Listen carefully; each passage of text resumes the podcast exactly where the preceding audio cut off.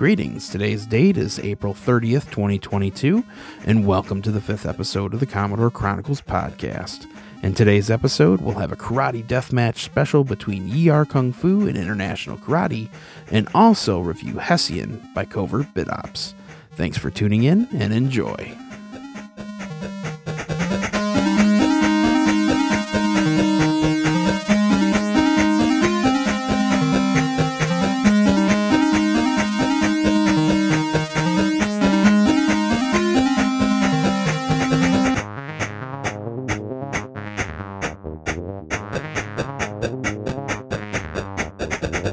Back to the Commodore Chronicles. My name is Adam, bringing you C64 centric news, reviews, hardware guides, and most of all, your feedback.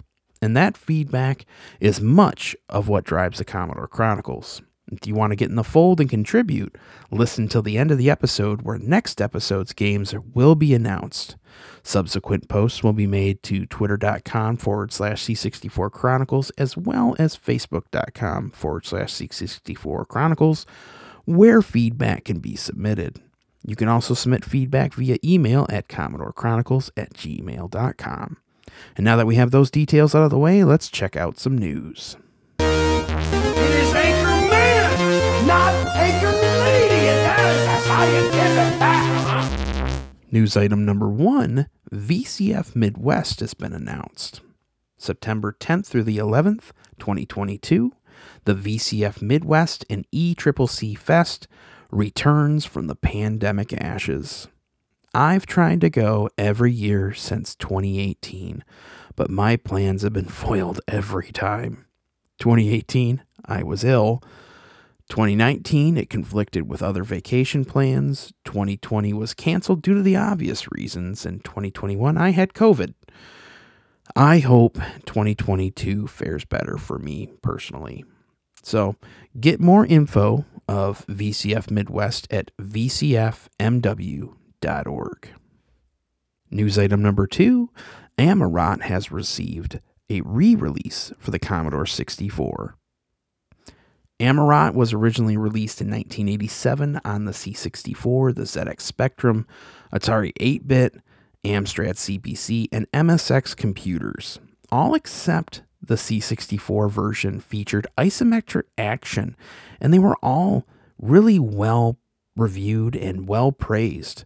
But the C64 version was buggy and awful. But no longer. The team at Elysium has released an improved version with new music, isometric graphics, and improvements for running the game on the Super CPU, Turbo Chameleon, and Ultimate 64 accelerators. You can download the new version of Amaurote at elysium.itch.io. News item number three Yeti Mountain gets a teaser on Retro Gamer Nation. Retro Gamer Nation is both a great YouTube channel and a mostly Commodore centric review website. He's been given an exclusive look at a new title from Russell Mills called Yeti Mountain, which is an interesting mashup between an adventure RPG game and a ski free like simulator. The main character is investigating the disappearance of a friend at a ski resort, which has questionably been deemed as an accident. I'm interested to see where this game is going, so if you want to check out the video coverage, check out Retro Gamer Nation's YouTube channel. News item number four Hands on Gaming Podcasts and 64Ks Commodore 64 40th anniversary celebration. Daz and Bastich B of the Hands on Gaming podcast reached out to a bunch of the C64 community for their favorite memories of their beloved home computer, including yours truly. Currently, the episode is released as a podcast, but it's also going to be on Bastich B's 64K YouTube channel releasing on May 1st. They're really charming guys, and there's a bunch of really great guests. Um, people that I follow, like David Modalek, um, the guys from the Zapped to the Past podcast, and also um, the gentleman who runs Retro Gamer Nation. He's also going to be on as well. It's really good. Like I said, released May 1st. Check it out on Bastich B's 64K YouTube channel. News item number five Lykia the Lost Island and Lykia Prologue Nathan's Journey. Lykia the Lost Island is an upcoming action RPG from Protovision. News of this game is it's been out for a few months now.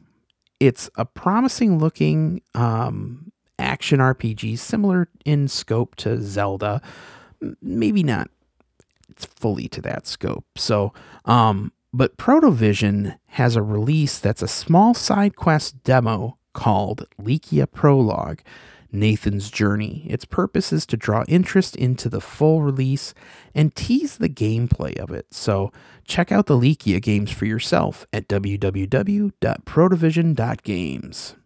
News item number six Strike Back by Sarah Jane Avery gets an early access release. Sarah Jane Avery's goal with Strike Back is to raise proceeds to send to charities within Ukraine. Strike Back is in an early release format with improvements that'll be made over time. It's a horizontal scrolling shooter very reminiscent of the arcade classic Scramble. It's available for $3.99 on sarahjaneavery.itch.io. I'm Kevin Nealon, and that's news to me.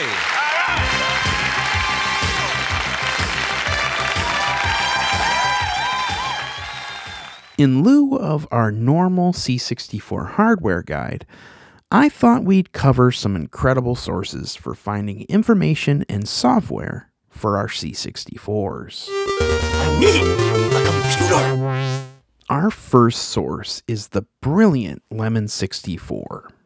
It's an information website and community forum whose foundings harken back to 1998 on a small section of Kim Lemon's GeoCities page. In May of 2000, Lemon 64 received its very own domain name, and it has quickly become the definitive source for the C64 community. Lemon 64's website is a wealth of information in regards to games, apps, and historical data, featuring game credits, historical advertisements, SID music, and community reviews. Uh, rather than document every release game, which is nearly impossible, but somehow Game Base 64 has done so, they've cataloged the most popular and well known titles, good or bad. There's a curated apps page that includes fast load and utility carts, as well as music and graphics programs. There's a museum page that features historical advertisements, m- manuals, and books and other types of miscellaneous documents. Undoubtedly, my favorite feature of Lemon 64 is the forum. It has helped me with technical issues, introduced me to games I've never experienced, and hardware I never knew I needed, like my Gideon's Logic Ultimate 64. Our next source is the incredibly chaotic yet fully featured reserve for games, demos, artwork, music, and everything else under the sun multiple times over again. The Commodore Scene Database, or CSDB.dk, is an epic in size and scope website currently featuring just over 200,000 releases as well as 2,000 BBSs. I frequent the site to find cracked and improved games, mainly easy flash versions of my favorite games that eliminate the loading time issues, amongst others. CSDB.dk offers numerous trainer versions of just about every game you can think of. These trainers usually feature invincibility, level skips, and equipment cheats. You could get lost in the releases for the rest of your life and never reach the end. What a wonderful site. CSDB.dk. Ray Carlsen is widely known in the Commodore scene as the godfather of repair and service, and he's sharing his craft. An electronics repairman since 1964, Ray retired from the University of Washington, Seattle in 2009 and stopped repairing anything but Commodore 64s and 128s, as well as their peripherals. He also makes power supplies for the Amiga 500, 600, 1200, the C64, the C128, the VIC 20, and the Plus 4 series of computers. He's made it his goal to share his knowledge and repair quote unquote obsolete Commodore hardware as long as he can. It's a must for anyone having issues with their Commodore 64 equipment, and that address is portcommodore.com forward slash R. Carlsen. Also, for those who are having issues with their C64s, the Pictorial C64 Fault Guide is a godsend at pictorial64.com. It aided me in my hardware issues with my C64s over the last 10 or so years. I lost a PLA recently, and I narrowed it down here. It features pictures of the most common signs of having various chip failures, whether it's character ROMs or kernel ROMs, CPUs, SID chips, CIAs.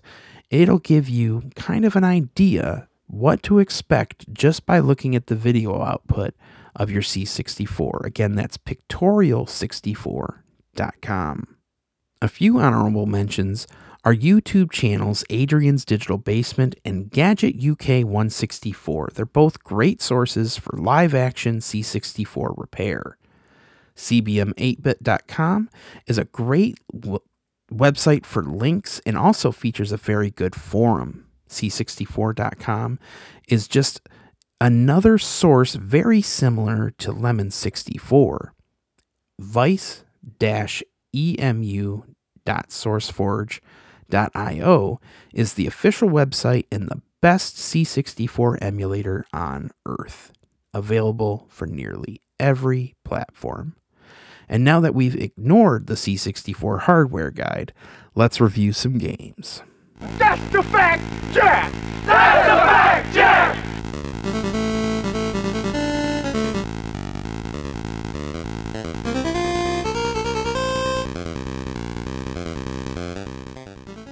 Our first review segment is a karate showdown between two seminal titles Yie Ar Kung Fu and International Karate.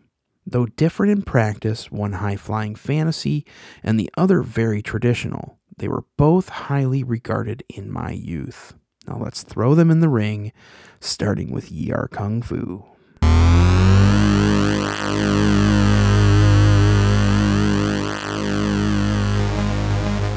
ER Kung Fu was released in the arcades by the iconic Konami between October 1984 in Japan and March 1985 in the rest of the world.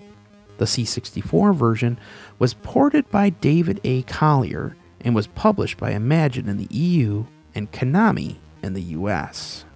David A. Collier has credits with Imagine, Ocean, and Mastertronic.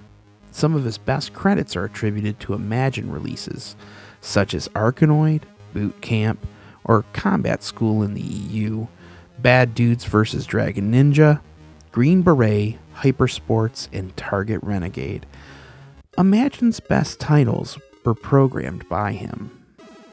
Konami's history with the Commodore 64 is best defined as hit or miss, with hits with Boot Camp, Gradius, Life Force, Green Beret, Gyruss, Hypersports, Track and Field, Pooyan, and two surprisingly solid arcade conversions in the Simpsons arcade as well as Teenage Mutant Ninja Turtles, the arcade game. But then, in my opinion, awful failures in Castlevania, Contra, Jackal, and Metal Gear. The storyline behind Yie Ar Kung Fu follows our character Oolong, a young martial artist who's seeking to become a grand master in the ancient skills in honor of his father, a grand master before him. Oolong will face off against 10 martial arts masters of varying styles. Before we get to the cast of characters and some strategies to beat them, we should visit the controls for a quick minute. Without the button pressed, left, right, up, down, up, left, and up, right move oolong around the screen, while a down away does a leaping punch and down toward does a face punch. With a button pressed, forward does a roundhouse kick, back a high kick, up a flying kick, down a leg sweep, up forward a rising kick, up back a lunge punch, down back a ground kick, and down forward an ankle kick. Our first character we fight is Buchu, and he fights hand to hand and has a flying lunge attack very similar to E Honda in the Street Fighter II series. He's slower and he's fairly easy to beat with various strategies. I tend to jump around and use a I tend to corner him and then get him with a leg sweep trap. That's where you basically hold down and tap the button multiple times. When he gets past your trap as he's running away from you, use a flying kick and you can tend to get him on the way out. Use a roundhouse kick or a face punch to block his lunge attack. Star is a female opponent who throws shurikens and has a slightly faster punch and kick attack. Use your jump and leg sweep trap um, to your advantage. You're going to find that that's a really pretty common theme uh, with my strategy is to use this this leg sweep trap. Um, she's very quick to retreat, and I find using combinations of the leg uh, the leg sweep and the ankle kick works really well. Next up is Nuncha. He's a nunchaku specialist who has a very nice long range attack. It's a singular long range attack, and he also features a distracting nunchuck juggling act. I find that the jump kick is the best defense against him. Not not the the you know hold up and hold the button down and kind of spam that jump kick a controlled approach. So when he approaches, use a single jump kick and then back off and repeat. He'll do his nunchuck juggling, and you'll be able to jump kick him and kick him before he does his long range attack. And that leads us to Pole.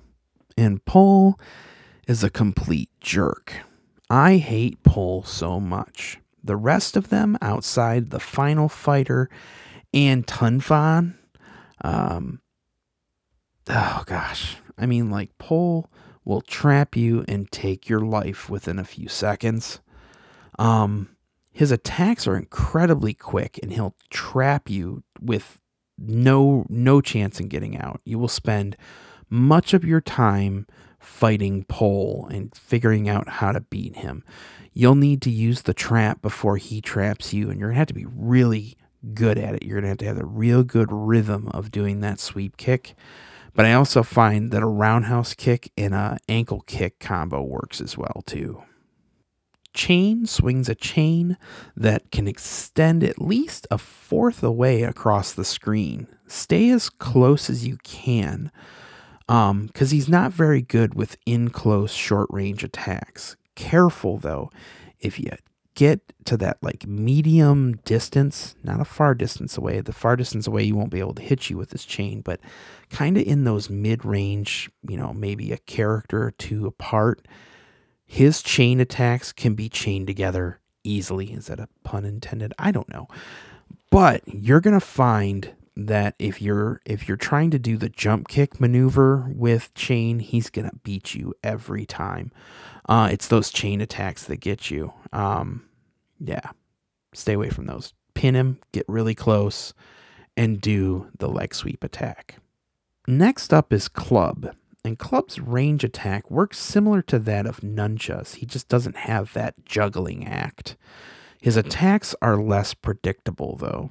I tend to jump at him and do the leg sweep trap, but that doesn't always work. In close, though, the ground kick can be really effective. That's the kick where you lay back on the ground and kick straight up in the air. From here, things just get tougher. Your next opponent is Fan, and Fan's first attacks are almost always the same fan that heads in your direction and does a loop. So you're going to have to dodge it twice. And When Fan throws her fans, she can throw as many as three, and I've even seen up to six of them right in a row. So you don't want to sit in that mid range in front of her. I find that ankle and sweep kicks are the, the best combination with uh, roundhouse and jump kicks as she runs away. And, and, and honestly, I've used the spam jump kick on her quite a bit. She's difficult.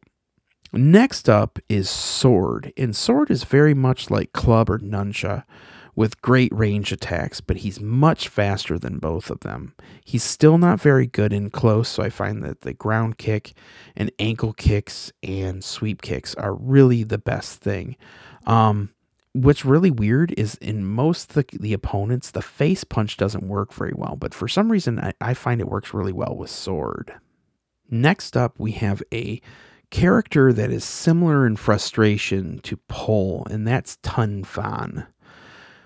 And he kicks my butt almost every time. One of his quick attacks is this like small forward stick attack that he can repeat over and over again, very similar to how Pole will lock you up. Um, so I find that a jump kick plus that sweep kick spamming is the only way I've really beaten him. He's really quick and he's really incredibly accurate with that forward stick attack. Blues is our final opponent. Blues is very similar to you, a basically a karate martial artist with no weapon. And I've only faced him a handful of times. He will sweep kick and high kick trap you over and over and over again. I think I've only really beat the game like two or three different times, and I usually lose most of my lives with Pole and Tonfun. And it's it usually ends up being if I do make it to blues, he kicks my butt within seconds. So every once in a while you get lucky, and usually it happens with that sweep kick trap. Um, it's the only way I've ever beaten him. Um, usually you can chain together like four attacks, do some jumps around to get away from him, and then do that same sweep trap again. And usually you can score four of them together. But man, blues is tough. And now that we've covered the history and the mechanics of the game and some tips and tricks how to beat the individual characters, let's review it. On the Commodore Chronicles, we review games in four categories graphics, music and sound, gameplay, and then we give it an overall score. Graphically, Yie Ar Kung Fu is easily the best graphical representation of the original arcade version, whether it's 8 bit home computer ports or the very limited console ports it was released for. It features similarly animated backgrounds and stage introductions of the arcade version. It has smooth and well animated graphics, and the title screen is a bit gaudy, but overall, this game is graphically solid. So I give graphics a solid four sweep kicks out of five. Martin Galway's music for Yie Ar Kung Fu is excellent. The opening track is killer, and the introduction tunes are arcade accurate with a little bit of this Commodore 64 SID flair. The attack sounds and energy warning sounds, however, are ear grating. So I give music a 4.75 out of 5 and sound a 3.5 for a combined average of 4.25 spammy jump kicks out of 5. When it comes to gameplay, Yie Ar Kung Fu is an arcade blast. The controls are easy to grasp and are tight. It's challenging yet approachable, though it can be kind of spammy. Both for the player and the computer opponents, you'll find that you tend to use a spammy attack and pin your opponent, and they do the same thing to you. And fighting Pole and Tonfun is often worth rage quits. Luckily, the extra life system is fairly generous and you'll need them. So I give gameplay a 3.75 unfair pole butt kickings out of 5. Overall, Yar Kung Fu is a Commodore 64 classic. It's one of the first games I played on the C64, and I recommend it all the time. It may have a small handful of faults, but overall, it's still a great game.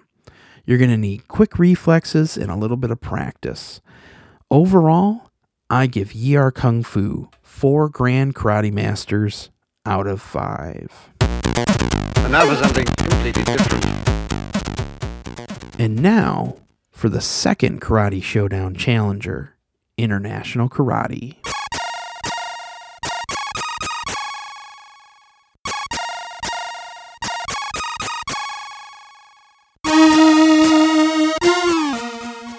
International Karate was programmed by Archer Maclean, developed and released by System 3 in the UK, and licensed by Epyx in the US as World Karate Championship, both titles released in quarter two of 1986.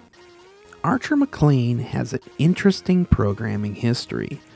Obviously, most famous in the C64 world for International Karate and IK he's also the programmer of the Brilliant Drop Zone.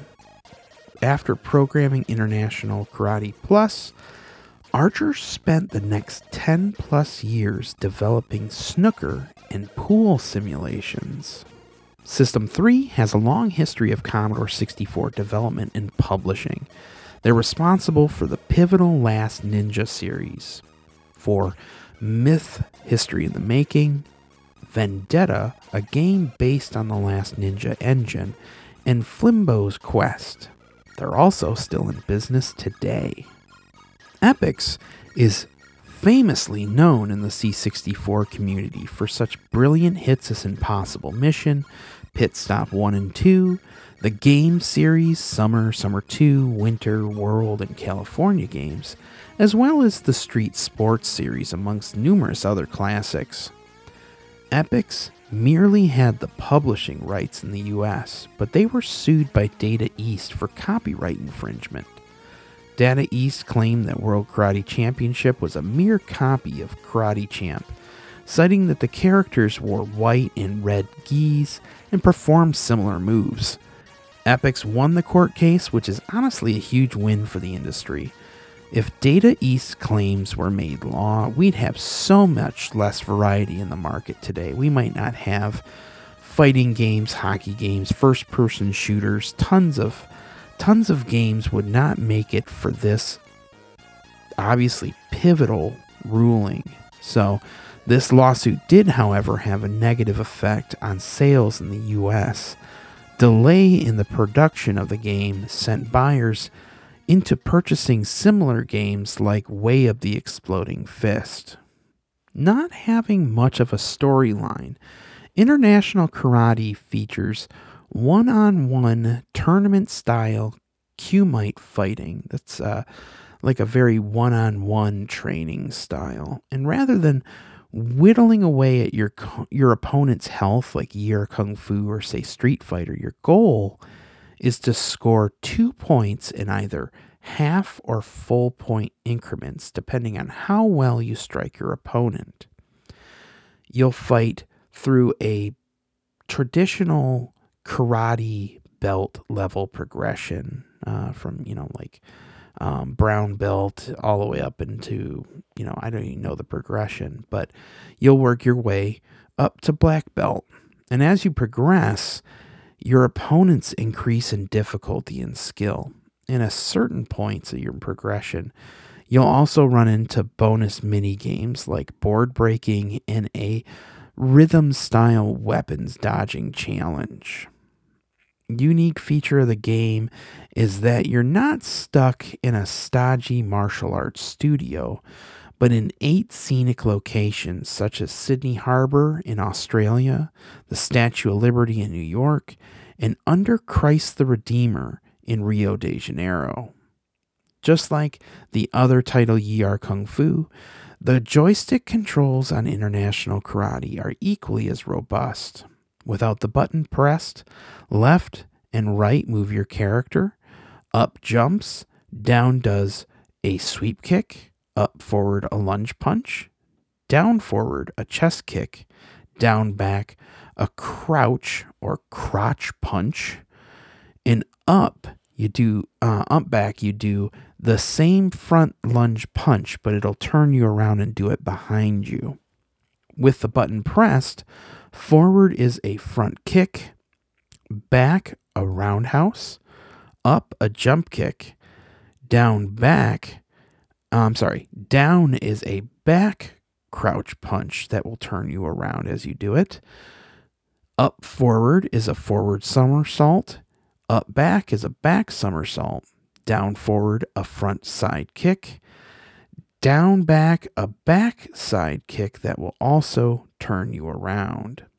As for strategies, I find I get further by being conservative in blocking as much as you can and allowing the the, the enemy to kind of get too close to you and perform stuff like the the forward punch and forward kick as well as jump kicks and sweep kicks. But as you go along and as you progress in belts, you're going to need to change that strategy up. They seem to really adapt to that pretty quickly. And I find within the first, say, three or four belts that that, that strategy can work well, but then they start really needing you to dodge their moves. And you'll need to perfect the the duck with a sweep kick and also the jump moves as you progress. I tend to start, like I said, I tend to start failing right around four or five belts in. Now that we've covered the details of the game and the history of the game and kind of given a brief overview and some strategy for it, let's review it. International Karate is a visual joy from the onset. The landscape backgrounds are stunning, and the animation and movements of the sprites are smooth and detailed. People who say that the C64's color palettes are just shades of brown, maybe they haven't played this. I give graphics 4.5 crotch punches out of 5. Rob Hubbard's artistry is all over international karate. It may not be as arcade chipper as Yie Ar Kung Fu, but they are wonderful tunes that progress over time. The sound effects are definitely much more appropriate here as well. The attack and hit sounds are powerful and poignant, so I give sound and music 4.5 broken boards out of 5. International Karate's controls are tight, the moves are easy to grasp, and the skill level for entry is fairly little. International Karate is so well balanced and enjoyable, I can't give it anything short of five jump kicks to the face out of five. International Karate qualifies for that Commodore 64 Classic title, just like its competitor, Yie Ar Kung Fu.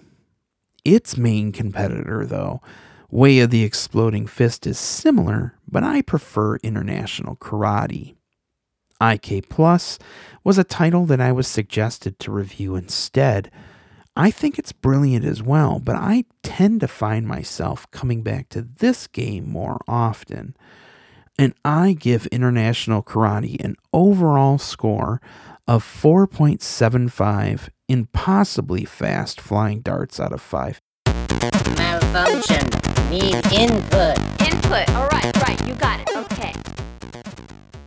And the winner of the Karate Showdown special is International Karate. I personally chose it as a better game, and so did you. The voting came down to being about 65% of the people voted for International Karate as the better game, and then 35% said that Yie Ar Kung Fu was a better game. And I had a surprising amount of feedback of people telling me to compare international karate and Way of the Exploding Fist, which to me would be almost almost reviewing the same exact game. It's not that they're directly the same, they just play very, very similar. Um, they're more similar than, say, World Karate Championship or International Karate is to Karate Champ. So, um, thank you so much for your feedback. Thank you for voting. Um, I appreciate it greatly. And let's review our next title. Bernard, float over here so I can punch you.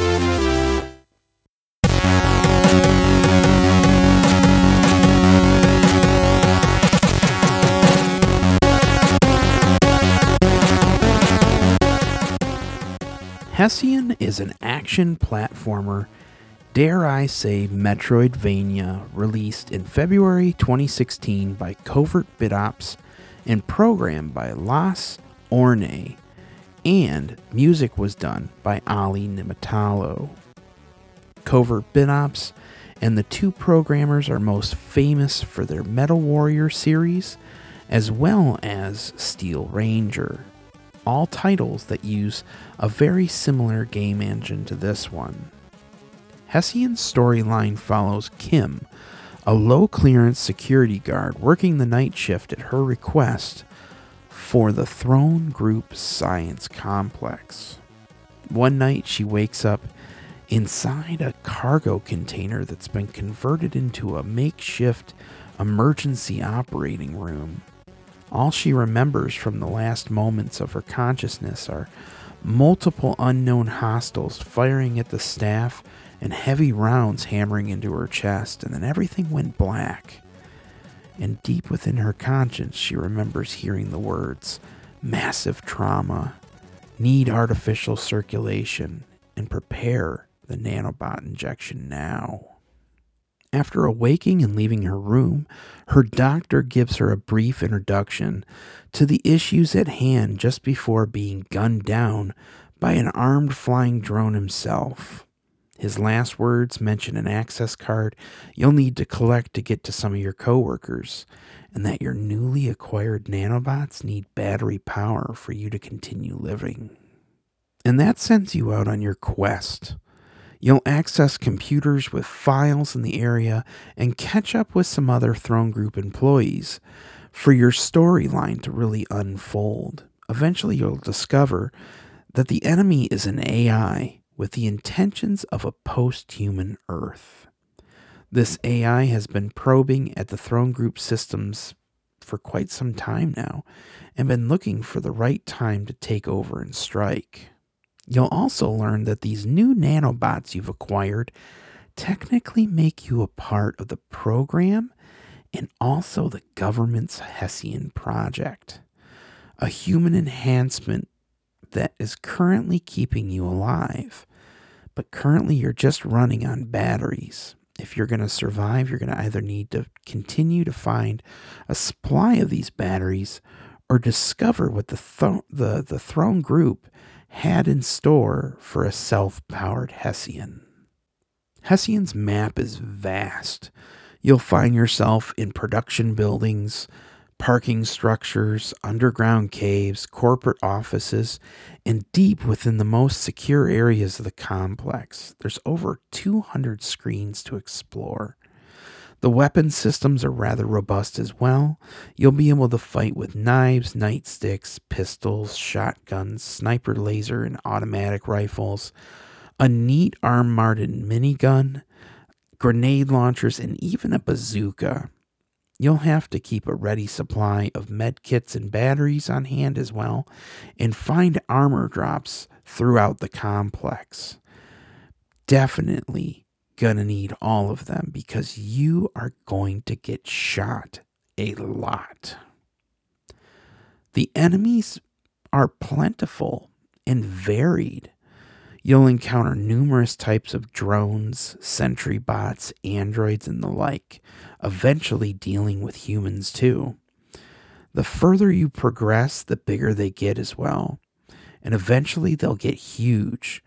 When robotic enemies are killed, they'll drop parts that you can gather, kind of as a currency for picking up weapons, medkits, batteries, and armor. And now that we've covered the storyline and details of the gameplay, let's review it. As for graphics, Hessian is a technical masterpiece. It is incredible how smooth everything moves.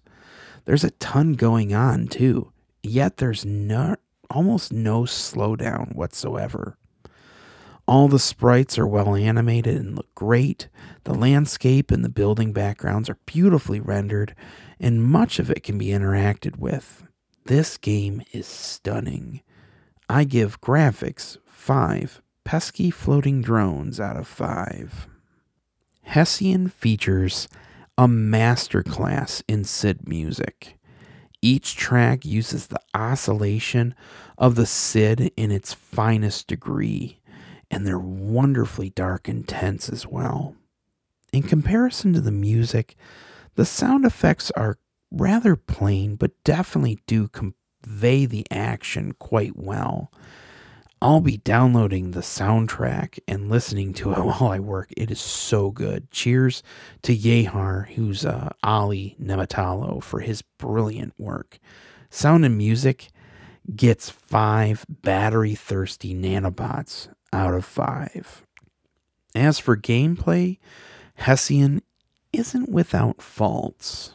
Players looking for a NES Metroid style, Metroid esque control system with the ability to seek, you know, perfection in movement and not get hit, they're definitely going to be disappointed. I had mentioned it earlier. You will be shot a lot. There's ways that you can anticipate the enemy's shots and movements, but there's just some enemies you can't avoid. And Programmer Cadaver seems to have accounted for that game mechanic with being able to pick up multiple med kits and batteries, as well as many of the med kits being available, whether found or purchased.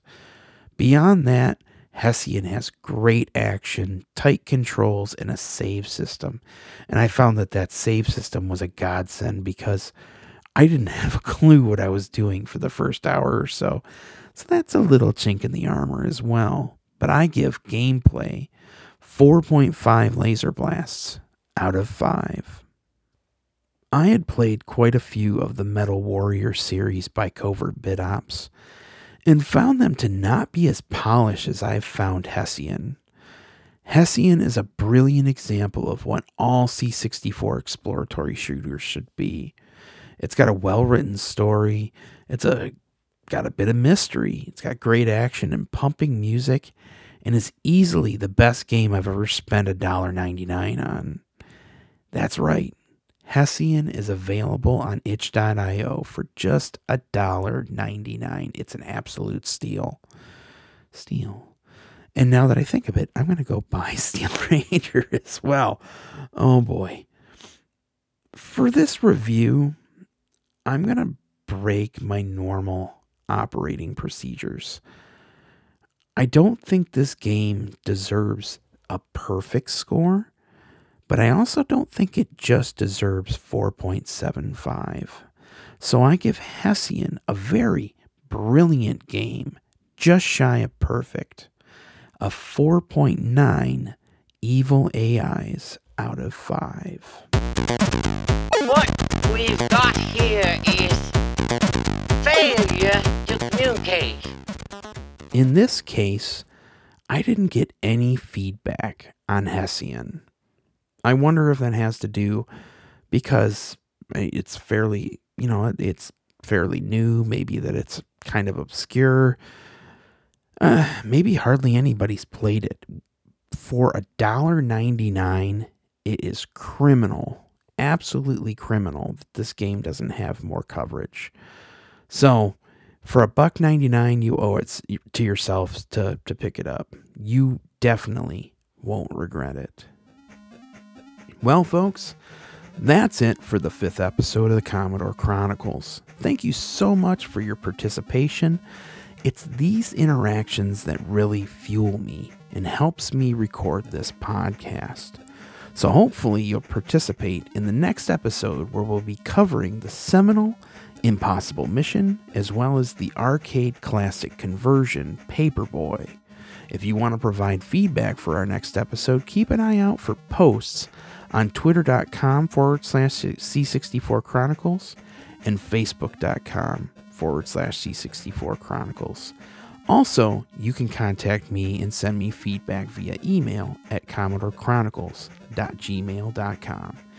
In the meantime, get out there, play your Commodore because it's worth the loading time.